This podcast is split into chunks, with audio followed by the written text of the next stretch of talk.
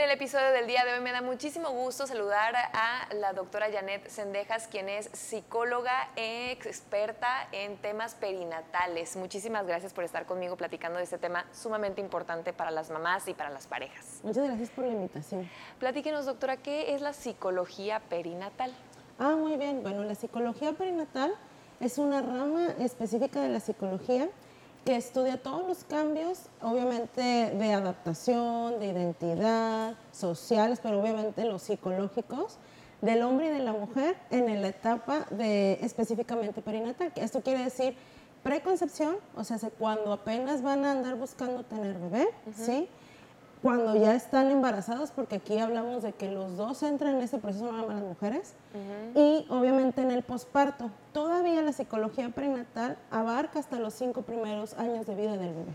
Entonces, todo lo que pasa en ese proceso, o bueno, en ese tiempo específico que tiene que ver con la reproducción, que tiene que ver inclusive también con los cambios hormonales, con los cambios obviamente físicos, cómo se van adaptando también a lo social, pues todo eso abarca y todo eso estudiamos.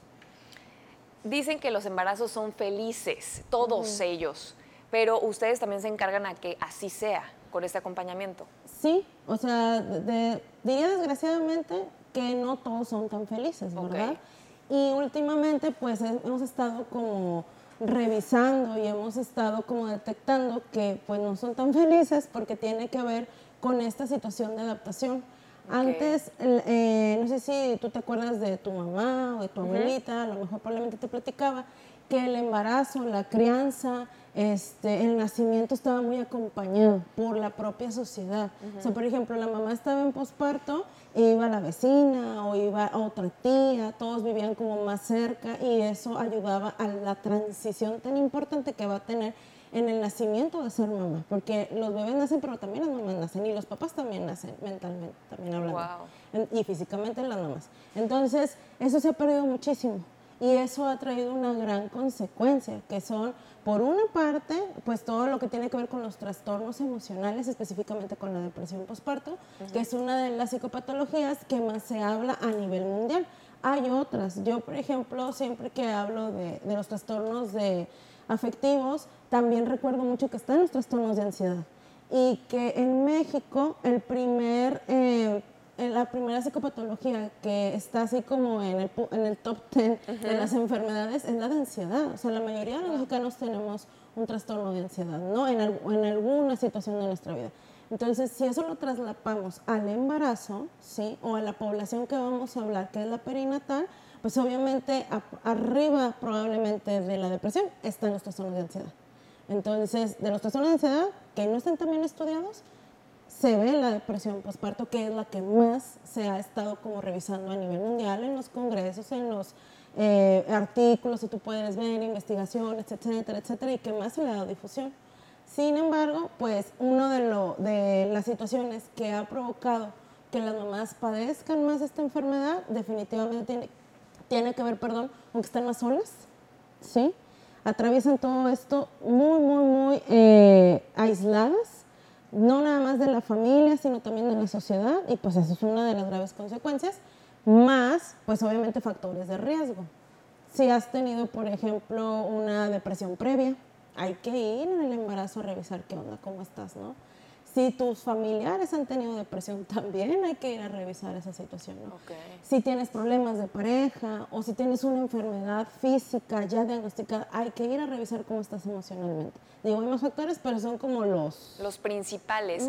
¿Por qué ha cambiado esto en nuestra sociedad de decir ahora, las mujeres viven, la mayoría de ellas, su embarazo solas? ¿Factores puede ser la pandemia también que nos han hecho más aislados? ¿O a qué se deberá que vivimos en grandes ciudades? Pues esa es una. Vivimos cada vez en ciudades más grandes y con distancias más largas. Y lo otro importante es el trabajo. Las mujeres antes no trabajaban y no tenían los horarios que tienen ahora en las empresas. Entonces, desgraciadamente, tú te embarazas, terminas la cuarentena, que la cuarentena a mí se me hace una cosa bien, o sea, no, o sea, es bien poquitito tiempo como para decir ya más o menos te recuperaste ¿Cuánto tiempo sería el adecuado? Mira, ahora se habla de que los pospartos hasta de un año. ¿Por qué se habla de un posparto de un año no más de los míseros 40 días que te da la ley? ¿Por qué? Pues porque hay que adaptarte al bebé y el bebé se tiene que adaptar también, tiene que sobrevivir. Entonces, en ese año se hace todo ese acomodo físico, mental, social, ¿verdad? Entonces, normalmente ahora hablamos de un posparto no más físico, sino se llama psicológico. Y ese termina cuando el bebé no es tan, pero tan, pero tan dependiente de la mamá, físicamente hablando. Entonces, pues, mínimo más o menos un año, ¿no? Entonces, si hablamos de los, vuelvo a lo mismo, si, si son 40 días, imagínate, tú dices, bueno, pues ahí más o menos puedo andar caminando, más o menos me desinflamé, este, mm, digo, igual quiero seguir lactando, pero va a ser complicado, pero bueno, hago la lucha. Entonces, ¿qué pasa? Tú entras a trabajar y los trabajos, ¿cómo son normalmente? Un trabajo que le llaman Godín es de 8 de la mañana, 9 de la mañana hasta las 5 de la tarde. Llegas de trabajar y síguele con el bebé, ¿verdad? Y luego si eso todavía no tienes, o sea, por ejemplo, tus papás eres foránea, porque aquí, por ejemplo, tenemos en la mucho foráneo. Si eres foránea, si por ejemplo le seguimos a que, oye, ¿sabes qué? Pues a qué hora socializas y tienes amigas porque no estás en el trabajo, pues obviamente esto eso va a impactar y va a tener repercusión que te empieces a sentir obviamente mal. ¿Cuántas mujeres en promedio sufren depresión postparto? ¿Todas les da esta depresión o solamente a cierto sector de la población? ¿O cómo funciona, doctora? Bueno, esa es una muy buena pregunta, porque desgraciadamente no tenemos como muy buena casuística en, en Nuevo León, no se tiene. Y en México se tienen algunos, perdón, se tienen algunos estudios que dependiendo de la población que estudiemos varía del 10 al 20%. Estamos hablando de cinco mujeres, una va a tener depresión postparto. ¿ok? Que ojo, siempre aclaro esto. Hay que ver si realmente son depresiones por posparto. Normalmente, cuando llegan a la clínica con nosotros a evaluarlas, el doctor, el psiquiatra que me acompaña siempre, el doctor Fernando Valle yo, normalmente vemos que la depresión empezó desde el embarazo. Mm. Entonces, también eso hace que la estadística pueda variar. Y luego si a eso le sumamos a todas las mujeres que les da vergüenza ir a decir, me siento mal o no quiero tanto al bebé o no lo quiero cuidar o de repente me hagan así como de que aventarlo, pues menos vamos a tener estadística. Entonces, enfatizo esto porque pues hay que leer las estadísticas con reserva, el del 10 al 20%. De lo que se conoce. Y en promedio, son mujeres jóvenes, sabemos, o de cierta edad que puedan pasar por una depresión postparto, tampoco se tiene conocimiento. Es que depende de, la población. Por ejemplo, tú te puedes encontrar que en el hospital allá de, psiquiatría, allá en Nacional, pues abrió la población, pero para mujeres que están obviamente en tal rango de edad. Y normalmente son aquellas que están en edad reproductiva, ¿no? Pero luego te vas a otro hospital, a lo mejor en Veracruz, y ellos a lo mejor acotaron la estadística, entonces está como medio complejo saber exactamente. Lo que sí sabemos son los factores de riesgo y lo que sí sabemos es que entre más rápido uno se vaya sintiendo mal emocionalmente y más rápido te atiendas, pues mejor te va a ir, ¿verdad? En, plan, en situaciones de pronóstico y plan de tratamiento. ¿Cuáles son los factores que tenemos que estar alerta cuando ya tenemos que decidir ir con un especialista con usted, como usted, en pareja? Porque bueno, sabemos que se tiene que vivir de esta manera. ¿Cómo podemos detectarlo? ¿Cuáles son estas alertas que tenemos que tomar en cuenta? Bueno, de las alertas, en el posparto, porque estamos hablando exclusivamente de depresión posparto, pues es, haz de cuenta, en los primeros 15 días, sí, se me estaba pasando aclarar esto. Hay algo que se llama el baby blues. Eso da hasta casi el 80% de las mujeres. El baby blues es como un proceso de adaptación que puede cursar con síntomas depresivos, pero que no va a llegar a desarrollarse la depresión, ¿ok? Entonces, yo puedo tener el bebé en lo que me acomodo con el bebé, en lo que se acomodan mis hormonas, en lo que también, por ejemplo, me adapto a una cosa tan sencilla como a medio dormir, porque pues si tienes un bebé no duermes bien, no comes bien, pues eso crea apatía, crea anedonia, crea cansancio, agotamiento, de repente te pones triste porque entonces no era lo que yo esperaba la maternidad y pudiese empezar a tener síntomas depresivos, ¿no? Pero ¿qué pasa?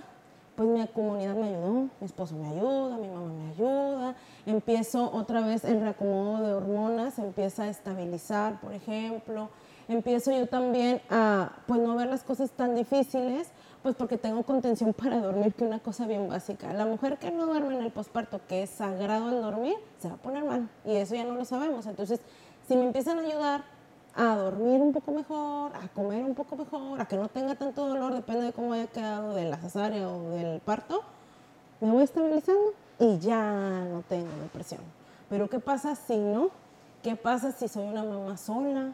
Que mi esposo se va a trabajar todo el día, que yo no puedo salir porque pues estoy desvelada, estoy cansada, tengo hambre, muy apenas me puedo hacer de comer porque ando con, para arriba y para abajo con el bebé, sobre todo aquellas que son muy aprensivas o que se angustian mucho o que quieren toda la perfección y lo recalco, las personas que quieren toda la perfección y son controladoras ese es un súper, ultra, mega factor de riesgo, ¿no? Entonces, ahí van, ahí van los factores de riesgo. Pues obviamente va a ir pesando, va a ir mermando la salud mental y pues ellas todavía son las que nos pueden presentar ya una depresión postparto. Si le sumamos todavía que te peleas con el esposo o en el trabajo te están presionando y presionando para que regreses, si te presionas todavía de que dices, híjole, pues mi cuerpo no quedó como lo tenía antes y no me gusta cómo me veo, o te estás juzgue, juzgue, juzgue, pues también son los focotes rojos, ¿no? Para cuando ya llegan con nosotros, las mamás no duermen bien. O sea, no duermen bien me refiero a duermen muy poco tiempo y el poco tiempo que tienen para dormir no están pensando a ver si le pasó algo al bebé, ¿no? O les está pasando algo a ellos o puede pasar algo. O sea, cursa con algo de ansiedad. Las mamás normalmente estoy hablando de una depresión leve o moderada, porque ahorita hablo de la grave. Ok, bueno, ¿verdad? Sí. Entonces, estamos hablando de cursan con dificultad para dormir, casi no comen, no comen mucho, ¿sí? Apatía, esto de que no, pues ya no quiero cuidar al bebé, ya estoy muy cansada, con agotamiento físico, con ideas de baja autoestima, entonces es como que, pues ¿para qué quise tener un bebé si no podía con un bebé? ¿Verdad? Mejor lo doy, mejor quiero salir corriendo, mejor quiero salir huyendo, ¿no? Este, y luego empieza también a tener ideas todavía de más minusvalía. Es, yo no puedo con este bebé, pero nunca voy a poder con este bebé. O sea, también se cruza con la desesperanza, se cruza también, por ejemplo, ya en estados más graves, todo esto que mencioné, pero con ideas de muerte. O sea, ya no quiero estar aquí, este, no sirvo para nada, mi hijo estaría mejor sin mí. Y ya en los peores casos o los más graves es cuando hacen un intento, ¿sí? Cuando empiezan a, no nada más a dejar al bebé, que también algunas se ven como muy impedidas para cuidarlo, o sea, se ven como incapacitadas para cuidarlo, ¿no? Sino ya también están hablando de, te toman pastillas, por ejemplo, y otras situaciones muy lamentables. Pero a lo que voy es que, pues podemos prevenir todo eso. O sea, a nosotros nos llegan en nivel moderado o ya grave. La idea es que desde los primeros foquitos que hablé, ¿no? desde no duermo bien, no como bien, estoy angustiada todo el tiempo, estoy desesperada, no me siento a gusto con mi maternidad, pues busca ayuda. O sea, no te esperes al intermedio, bueno, a la depresión moderada o a la grave que luego siempre pasa eso, ¿verdad? Nos, nos, aguantamos el dolor con el doctor y vamos al doctor, ahora sí que ya cuando tenemos mucho, mucho dolor. ¿Qué pasa con la pareja? ¿Al hombre le puede dar depresión postparto solamente a la mujer? No, de hecho está algo bien interesante, pero como todo esto es muy reciente y, y, todo, cuando se estudia la etapa perinatal, mucho, mucho es mamá y bebé. Y el papá estaba muy relegado. Sí. Pero ahora últimamente volteamos todos los psicólogos o los psiquiatras o la gente que estudia lo prenatal y dice, oye, ¿el papá? Y cuando hablamos del papá, empezamos a ver que los papás también se deprimen y también se deprimen en el posparto. De hecho, por protocolo, nosotros tenemos, llega una, una señora, bueno, una mujer en posparto con depresión, volteamos a ver siempre al esposo y hay una alta incidencia en que si mamá tiene depresión, papá también va a tener algo de depresión. A lo mejor menos o más, no sé, pero siempre trae síntomas. Entonces, los hombres también cursan esta adaptación con dificultades, ¿sí? Porque se espera también mucho de ellos, se espera que cuiden a la mamá o que cuiden al bebé y ellos también se pueden desatender. Entonces, para ellos también es importante como que se estén valorando a sí mismos, que se estén revisando, ¿no? Que se estén revisando para poder eh, encontrar si hay malestar em, emocional. Es muy similar los síntomas, nada más que los hombres en ocasiones cursan con irritabilidad, o sea, con más enojo. Las mujeres también, pero normalmente no melancolía, no tanto enojo. Y los hombres también cursan con algo que es muy aceptado socialmente, que es toman, se mm. alcoholizan. Entonces, por eso hay que también cuidar a los papás, ¿verdad? De estarse también ellos monitorizando. Y cuando llegan a la consulta las mujeres con depresión postparto, hacemos mucha labor también como para cuidar al papá. Doctora, ¿cómo podemos contactarla si alguien que está pasando por esta situación quiere acudir con especialistas como usted? ¿Cómo lo podemos hacer? Bueno, tenemos varias eh, redes sociales. En Facebook estamos como ISAME, ISAME MX. ¿sí? En Instagram estamos como Salud Mentales del Embarazo, no lo podemos abreviar. y también pues está en la página que es soy SAM, soysame.com. Excelente para seguir estos consejos y ojalá que muchos les llegue este mensaje también para que acudan con los especialistas. Claro que sí, y sobre todo trabajar mucho contra el estigma. La mayoría de las mujeres que no se acercan a ser evaluadas ni tratadas es porque tienen miedo de que les puedan quitar a los bebés o de verse como malas madres. Y la realidad es que es todo lo contrario. O sea, si nosotros atendemos a una situación que ellas se sienten mal, pues obviamente va a tener una repercusión muy beneficiable para el desarrollo de los bebés cognitivo, social, afectivo, ¿sí? Entonces vale mucho la pena que ellas se atiendan para ellas, pero también para sus bebés, porque la repercusión de la depresión postparto no está nada buena, ¿verdad? Para los bebés ni para ellas. Gracias, doctora. Y este fue el capítulo del día de hoy.